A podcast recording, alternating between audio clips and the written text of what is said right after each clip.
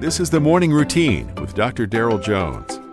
Morning Routine is a daily devotional podcast for those who are raising, educating, and growing the next generation.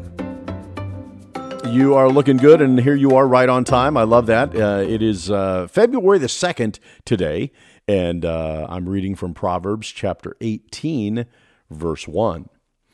Whoever isolates himself seeks his own desire he breaks out against all sound judgment. A proverb is a concise saying which is designed to communicate a dynamic truth. We all know various English proverbs. For example, all that glitters isn't gold. A picture is worth a thousand words. He who flings mud loses ground. what is unique about a biblical proverb is that the Hebrew style of writing is such that each verse can stand on its own, separate from the verses before and after it. Thus, the main point of this morning's devotion is simply put the more we stick together as believers, the stronger we become.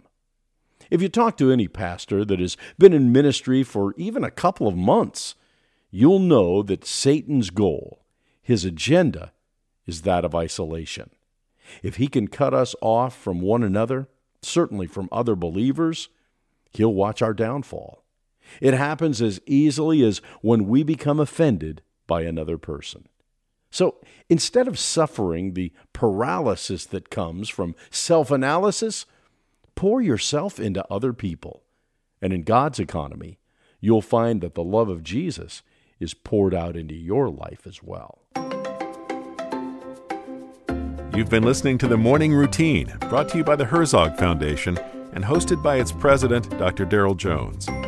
For more information, please visit herzogfoundation.com. To receive the morning routine as a daily email, sign up at morningroutinepodcast.com. See you in the morning.